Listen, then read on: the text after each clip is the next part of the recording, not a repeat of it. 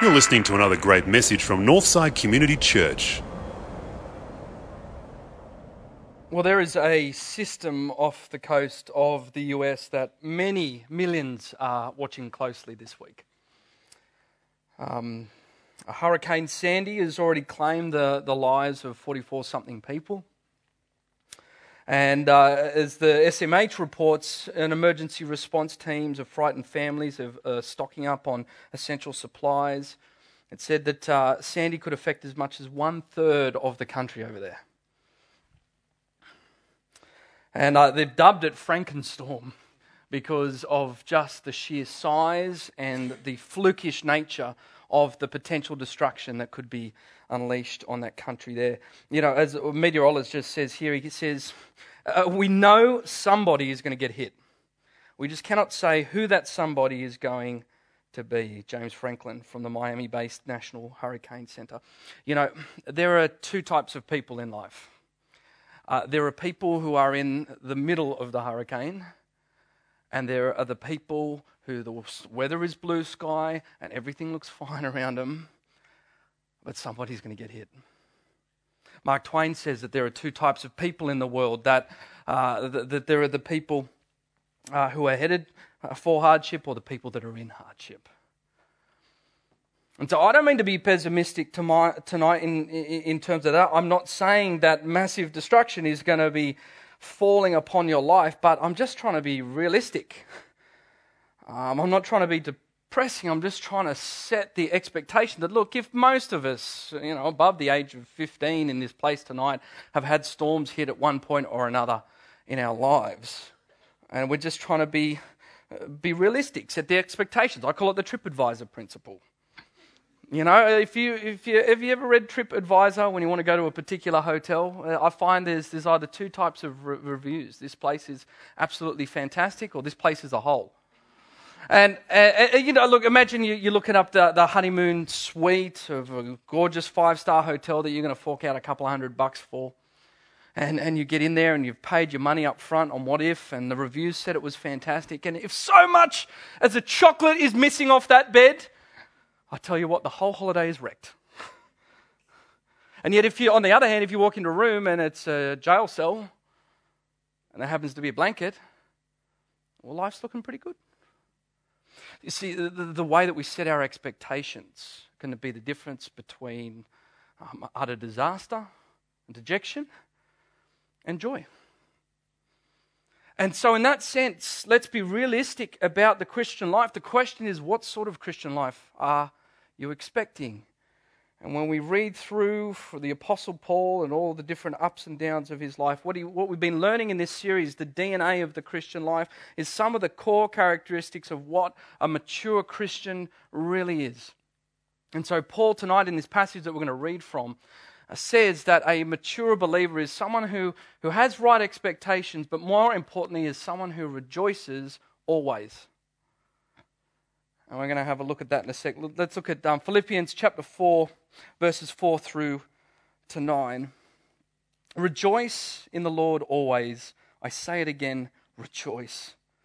Let your, evident, let your gentleness be evident to all. The Lord is near. Do not be anxious about anything, but in everything by prayer and petition with thanksgiving present your requests to God, and the peace of God, which transcends all understanding, will guard your hearts and your minds in Christ Jesus.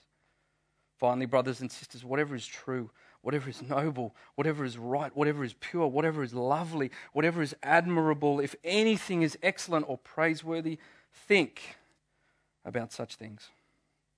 Whatever you've learnt or received or heard from me or seen in me, put into practice, and the God of peace will be with you. Wow, what a passage.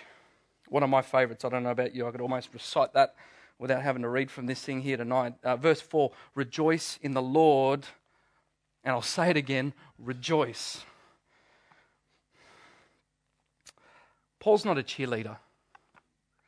I mean, uh, we don't have cheerleaders much here over in Australia. Uh, not like the ones that you see in the great movies such as Bring It On. You know, or, or Bring It On, All or Nothing, or Bring It On, In It to Win It. I, I haven't watched them myself, but I hear they're good cheerleading movies nonetheless. And I think they're, that, they're the quintessential representations of what cheerleading really is, isn't it? It's always spirit fingers. Right? And, and, and Paul is not spirit fingering this phrase. He's not saying, all right, okay, it's going to be okay. He's not.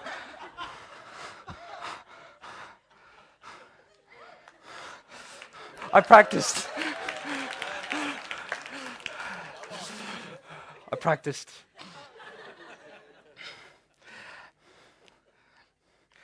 The guy's in jail. The guy's in jail. Rejoice. I'll say it again rejoice. Paul's not a cheerleader. And, and, and here is the problem with this statement and this phrase that if we don't dig into this passage tonight and pull out a bit of what he was saying, both in the principle and the practices that he gives us tonight, we, we are in some real danger of going one or two ways with this tonight. We're in danger in the, in the first hand of, of, of going, of going with, uh, let me just be real here, moronic Christian cliches in the midst of hardship and suffering in people's lives, which do nothing for the person, which do nothing for the sense of how real and how practical this incredible word is. Or on the other hand, people saying this is impossible. It's impossible. The, what Paul is saying is just a catchphrase. But look, this Paul is not writing his you know little script for his latest Anthony Robbins seminar that he's going to deliver to the people at Philippi here. You know what he's saying. You know it, it is. Look, from a worldly perspective, guys, if you lose your job and your job is everything, well then, how do you rejoice in that? Tonight, I feel so burdened with this message as I know many of you as good friends. I know that a number of people in this place tonight that struggle, struggling with self image, people struggling with mental uh, health issues. Friends, friends that have got friends that, that, that are sharing great news of, of having babies and all that sort of stuff, and at the same time, they're desperate to conceive themselves. People who have been made redundant in their jobs tonight and a dear brother and a friend like you heard tonight who's laying literally crippled in his bed. Been crippled all this year in his bed, and, and, and I think it's a quintessential example of what Paul is talking about in this place. And one minute he's spewing his guts up uh, out next to his office there and leads us in the most miraculous and incredible ways in this place. That's the type of rejoicing, and yet at the same time we go, how the heck can we do that in the middle of all this? And it's a valid point. I think from a worldly perspective, part of why it's so difficult is because we've talked about this before, whole sermons on it, but you know, from outside of the gospel, outside of the hope that we have in Jesus Christ, your joy is always strapped to your circumstances. If your circumstances are bad, there's, there's no joy. If things go wrong for you, there's no joy. If, if, if, if the job doesn't work out for you, there's no joy. But if the, the job's going well, it's up, it's all good. If life's up, it's all good, there's joy. And yet the Bible is radically different. First Peter chapter 1 verse 6 onward says that, that in this you greatly rejoice even though you may have to suffer grief of all kinds so that your faith which is worth more than gold and even that perishes in the fire will be proved genuine and in the end result in glory and honor and praise from jesus christ what I love about that passage is that it says, In this you rejoice, and in this you suffer. In the Greek, it's present tense in both. You are rejoicing as you are suffering. And Paul alludes to it a little bit here in this passage. You see, Christian rejoicing is not cheerleading, it's not, all yeah. It, it, it's, it's that verse 4 at the end of it. Uh, let, let your gentleness be evident to all because the Lord is near. It's He's here, He's with us. It says, let, let, let your gentleness be evident. King James translation translates it as let your moderation. That doesn't mean anything for particularly our generation as far as the trans- translation is concerned. It literally means let your stability be evident to all. And so, what, what, what he's getting at there, that the Christians seem to be anchored to something different. I don't, uh, something different, something deeper. I don't know about you. Have you guys ever seen yachts out on, uh, on a beautiful uh, harbour or you know, down at Akuna Bay there, and the, and the wind comes along? You notice how yachts all tend to sort of shift in the breeze? And then they'll shift backwards again when, when the wind goes. But there's a big difference. But you think, oh, they're not very stable. But the difference is they're not getting blown out to sea, they're anchored. There's something deeper. And it says the Christian is not someone that is stable, that is unchanging and chipper through all sorts of different trials in their life. It's saying that the Christian is someone who does swing through the various ranges of emotion, but they're anchored. There's something deeper underneath. What Paul's saying to us tonight, guys, when he says rejoice, and I'll say it again, guys, rejoice, he's not cheerleading. He's saying there is a resource whereby your joy need not be tied to your circumstances anymore. So the question is would you like that tonight? Have you got that tonight? Here's how Paul is saying that you get it. We're going to look through it. you, bring the big thing into your circumstances, and you bring your circumstances into the big things. That's where I'm going tonight. You bring the big thing, God, into your circumstances first and foremost. Let's have a look at verse 6. He says here uh, Do not be anxious about anything, but in everything, by prayer and petition, with thanksgiving, present your requests to God. And so, what he's saying is, you bring the big thing, God, into your circumstances through the discipline and the practice of prayer. Some of you thinking, well, I pray all the time, and uh, uh it's not do, it's not doing much for me. You know, um, how, how's that supposed to work? And look, there's all sorts of different kinds of prayer. Uh, note, note here, how does Paul say that we should pray? It says with thanks in everything. This is, look, let's hold on here. Here's, here's, this is the secret. This is what he's getting at. It, it, it's, it's a prayer of constant thanks. And you're thinking, well, how, how can I do that if I don't know whether or not he's given me the thing that I want? How can I be thankful? He hasn't given it to me yet. And that's the clue of what he was talking about. The prayer that is in thanks is a thanks in advance to God for what he is doing in, in your life, regardless of, this, regardless of the outcome, regardless of what he gives you. Now you're thinking, sounds cool, but you're just hedging your bets, big fella. And you put one on red, one on black. You're just going either way. But it's deeper than that, guys. Look, you'll never be rid of, of this sort of spiritual anxiety in that sense unless you understand the, the single mindedness of the doctrine of the wisdom of God. I say single mindedness because the biblical word for anxiety actually means um, to, to be separated, to be divided, to be scatterbrained, so to speak. You know, the, the, the where, where, else it's used in the Bible is, you know, the story of Mary and Martha. And Mary's single minded on Jesus. Where's Martha? She's all over the shop. She's anxious. And so it's this, this, this single mindedness on the, on the wisdom of God. Flip to um, Romans 11.33 if you've got it on your iPhones, could be a bit quicker. Because there'd be no Samsungs in the place tonight. That's all right. I've already preached on that the other week.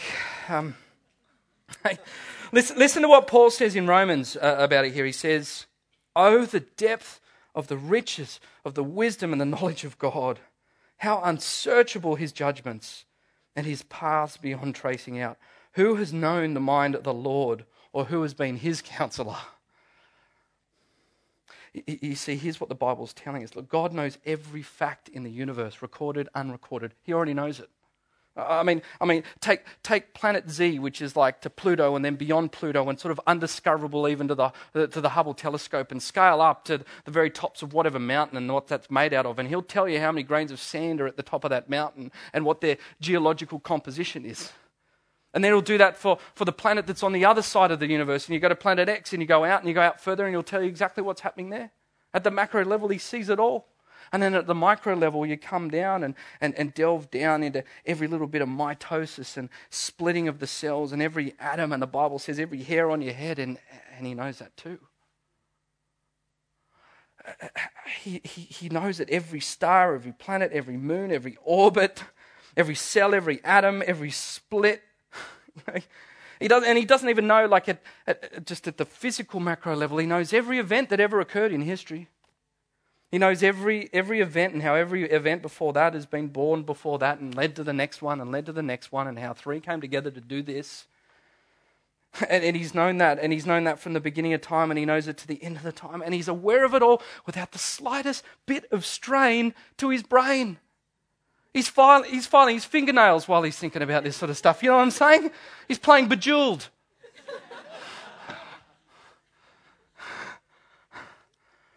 oh, the depths and the riches of your wisdom, Paul says. And Paul's not a gushy sort of guy, poetic sort of guy at the best of times.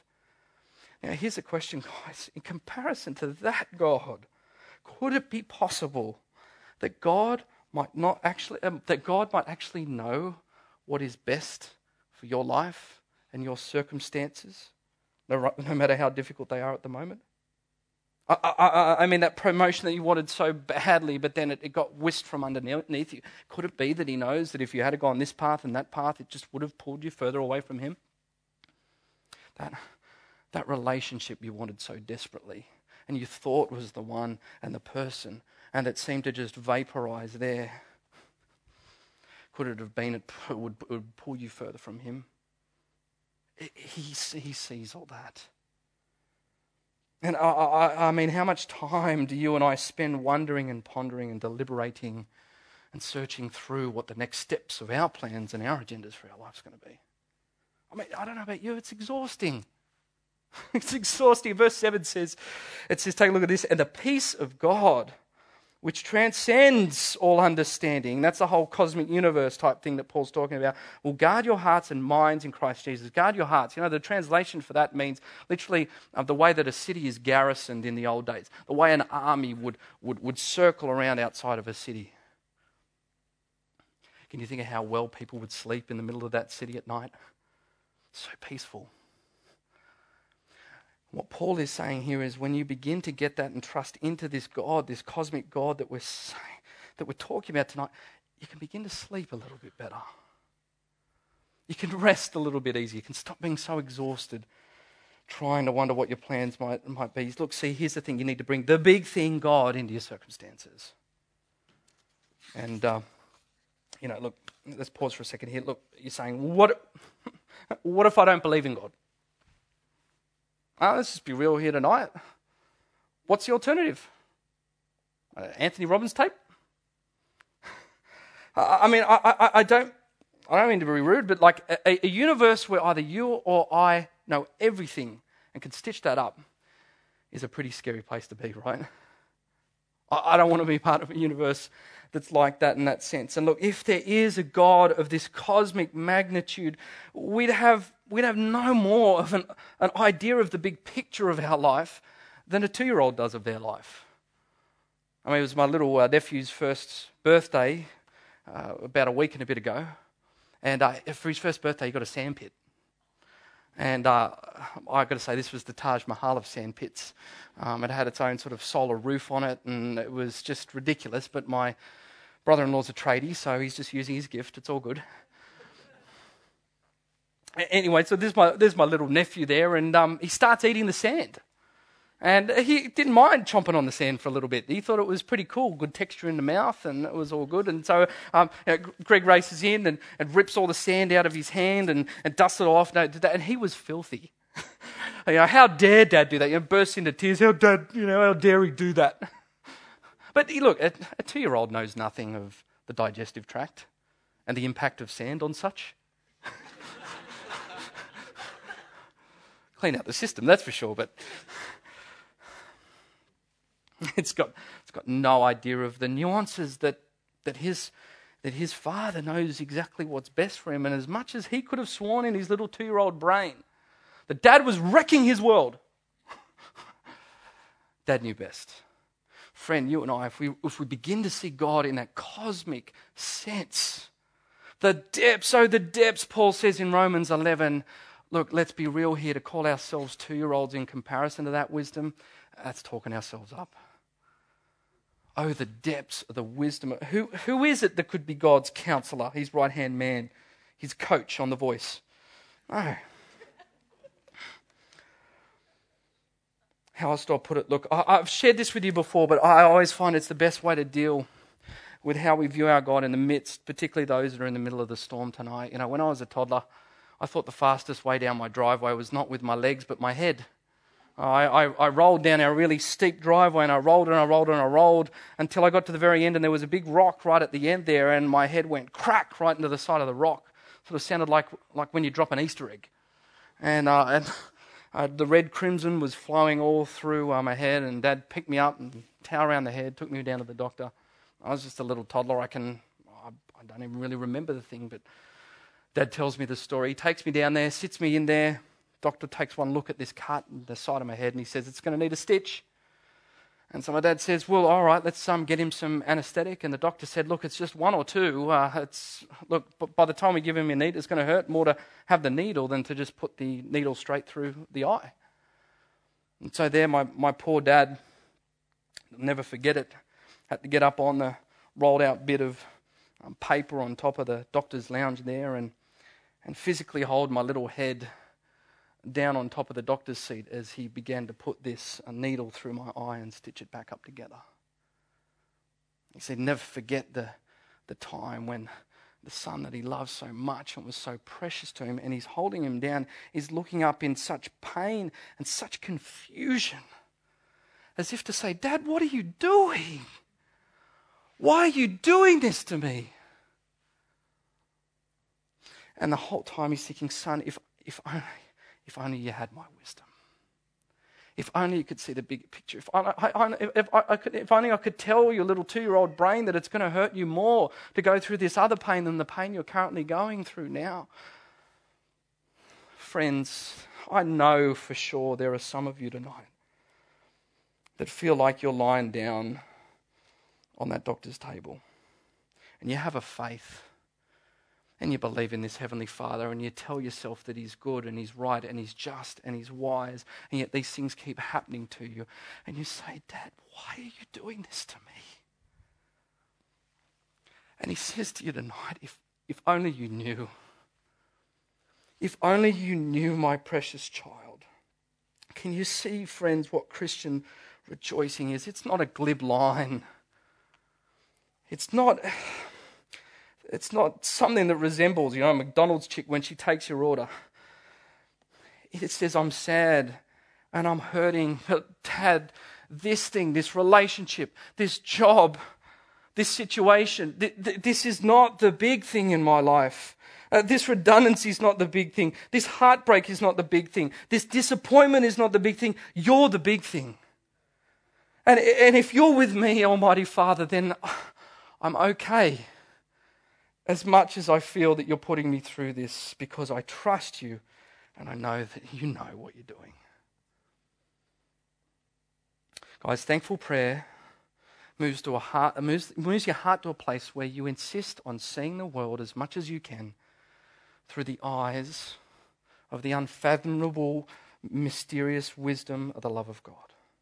And the result, Paul is saying, if you can do that and practice that and be disciplined in that, is peace.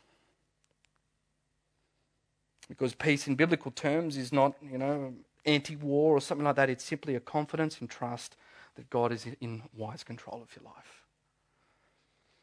So you bring the big thing into your circumstances, but then Paul also says you've got to take your circumstances and pull them up into the big things. Bring them to the big things. Look, verse 8, let's have a look here.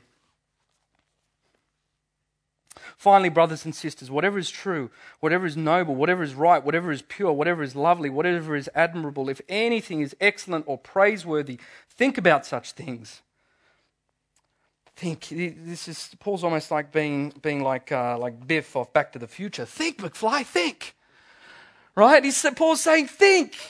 Think, you know, what he's saying is when you bring the circ- your circumstances into the big things, you're thinking, he's saying here. You, you, you bring God in your, uh, your circumstances through the discipline of thinking. If it's a discipline of prayer, it's a discipline of thinking. Look, I call this the, um, the uh, best way I put it is the, the pyramid principle. If someone can think of a better way to describe this, then can you tell me after the message? Because I was racking my brain. But um, I, I, don't know if you've ever done this. Maybe you did this at the Sydney Olympics. You ever see those goofy photos where people go up to a landmark like the Leaning Tower of Pisa or the Olympic torch at the Sydney Olympics and you, you hold out your hand like that? And you stand in the foreground of the shot and you see people. It's about, it takes about five minutes to get the camera shot right. Now left, left, no right, right, no, up, up, there.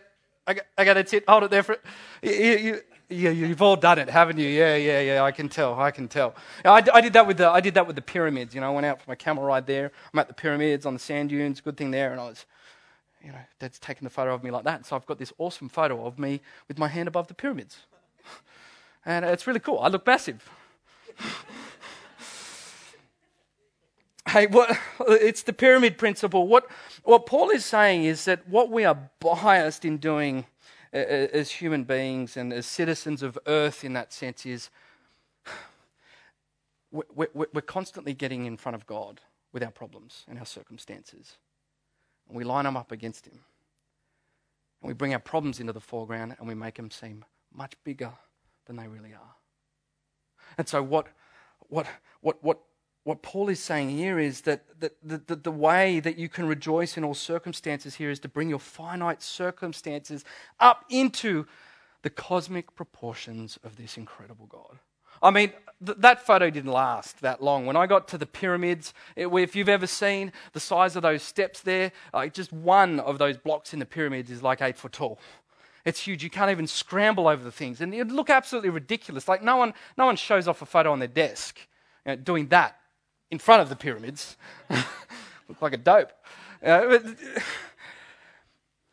you, Paul's saying, think, whatever is noble, whatever is pure, whatever is true. He's saying, think about these things. Think about the big things. Take your circumstance into the big things. Take them all and put them at the feet of this cosmic, immeasurable God. And now you'll start to get some real perspective in the situation. Now, look, you know, speaking of the wisdom of God, look, I can sort of understand why God never made Paul a dad. Because you can you imagine if you were Paul's kids? You come up come up, oh, Daddy, I stubbed my toe. He says, Oh, well, well, son, you know, I consider that the present sufferings of this world are worth nothing compared to the glory that you will receive. you know, these two kids are fighting. His dad, Julie, pulled my hair. And he's like, Kids, let me come in, come in. Look, Jesus died so he could reconcile all of humanity to God. Be reconciled to one another. now, look, we laugh, but look, let, us get real. God, God did give Paul some children. They were called his churches. The letter we've been reading from tonight is him talking to his kids. Remember Acts 16? Uh, uh, the slave girl and Lydia and the Philippian jailer. This, these were his kids. And what I love about Paul in his principle is he's always taking the most mundane of circumstances and pulling him back up into the big things. He's always doing that. It's why you know, you know, that's why he's saying just in the verses prior, Philippians three twenty, he's talking about people of the world. Their destiny is destruction. Their God is their stomach. Their glory is in their shame. Their mind is on earthly things. Hey, but us Christians, our citizenship is in heaven, and we eagerly await a Savior from there, the Lord Jesus Christ, who, by the power that enables him to bring everything under his control, will transform our lowly bodies so they will be like his glorious body. Paul's saying you're dealing with health issues. But this is, this is not how it's meant to be. This is not how it's going to be forever. And think about the big things, the big picture stuff. You know, he's saying that it's not that our problems are too big, it's our view of God is too small. And I know, look, some of you might be saying tonight, yeah, look, you know, you're not in the middle of my problems. And I agree, I don't want to trivialize what we're saying here tonight, right? But look, these things are disciplines. Paul's saying this, this rejoicing always is a sign of a mature believer. Uh, what other alternatives are there other than to think about the big picture? And, and uh, look, let's be real. Your problems are not going to disappear between tonight and first thing tomorrow morning when you wake up. But one thing can change. One thing can change. It's, it, it's, it's, how you, it's how you perceive them. It's whether you're going to bring those circumstances up into the big things. You see, look, Roxette got it wrong. They did get it wrong. You should not listen to your heart. Okay? Um, stay with me, those that understand it. It's okay. If you don't, just let's move right forward. Um, look, what, what, do I, what do I do with this? Paul's saying, look, you can either listen to your heart or you can talk to your heart. You can wake up tomorrow, and this is a choice you can make. You're, you're, look, you can wake up tomorrow, and your heart's going to say, "Oh my goodness, and oh my goodness, I got this, and I got that." Ah ah, ah, ah, ah, and two things you can do: you can you can listen to that, and what are you going to do?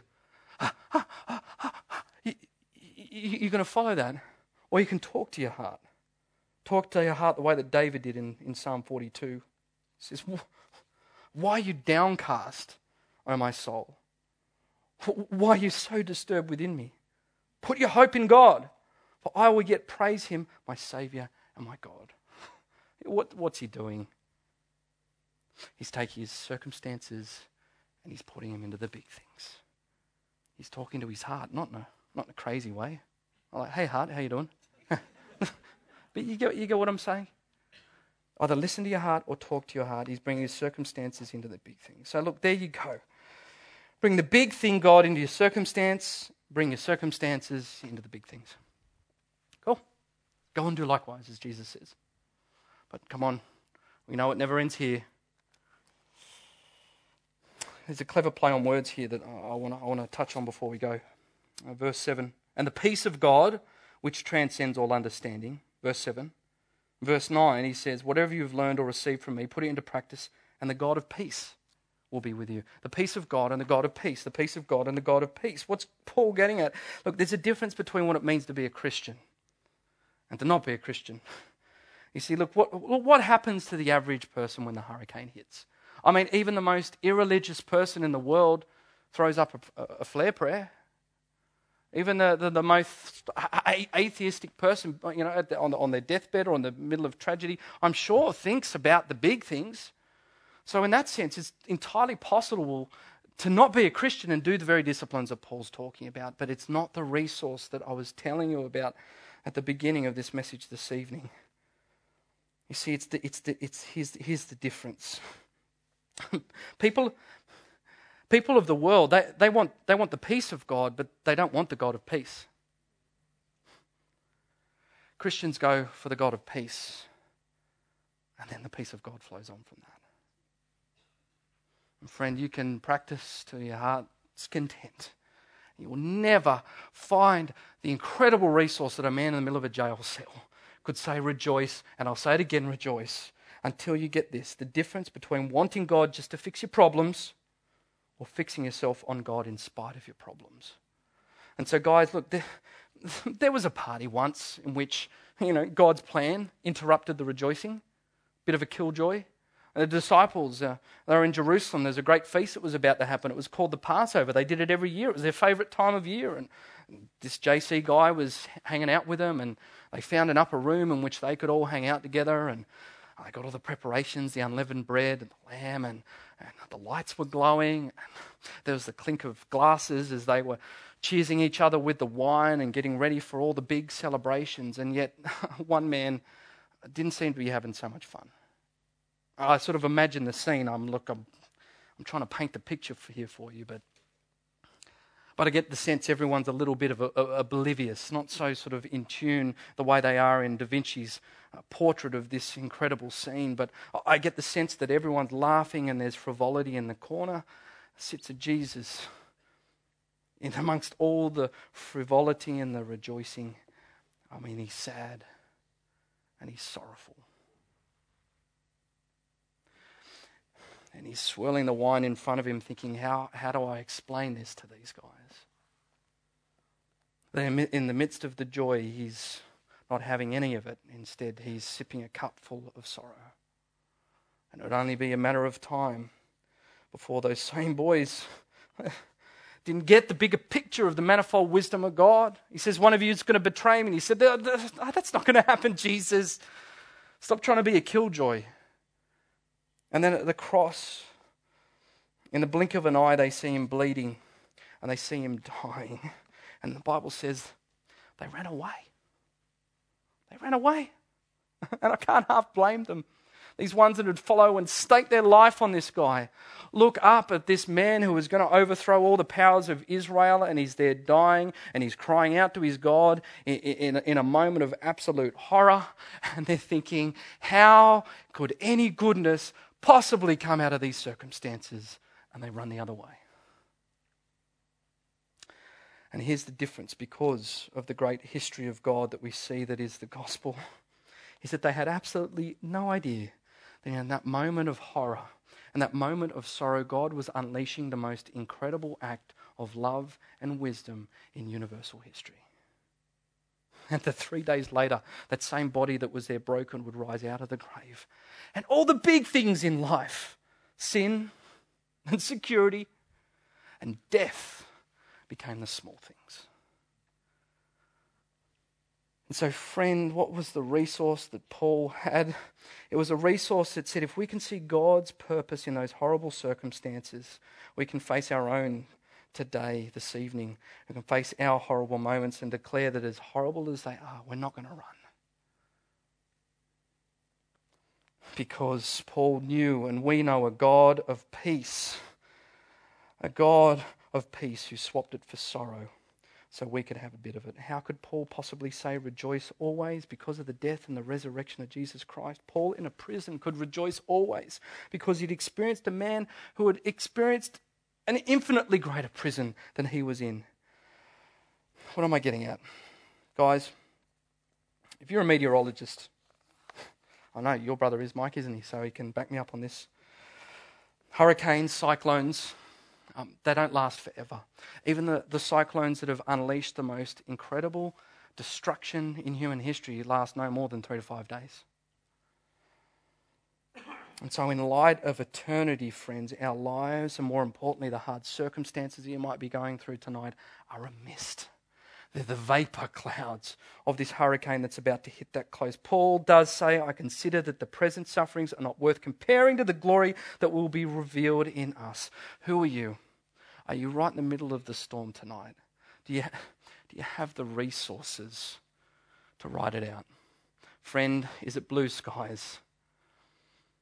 If so, maybe it's time to start getting the tape out and batten down the hatches. But regardless of what we might face, how it might turn out for us. We don't know, as the meteorologist said, who it's going to hit, but somebody's going to get hit. Friend, Paul says the DNA of the mature Christian is one who rejoices always.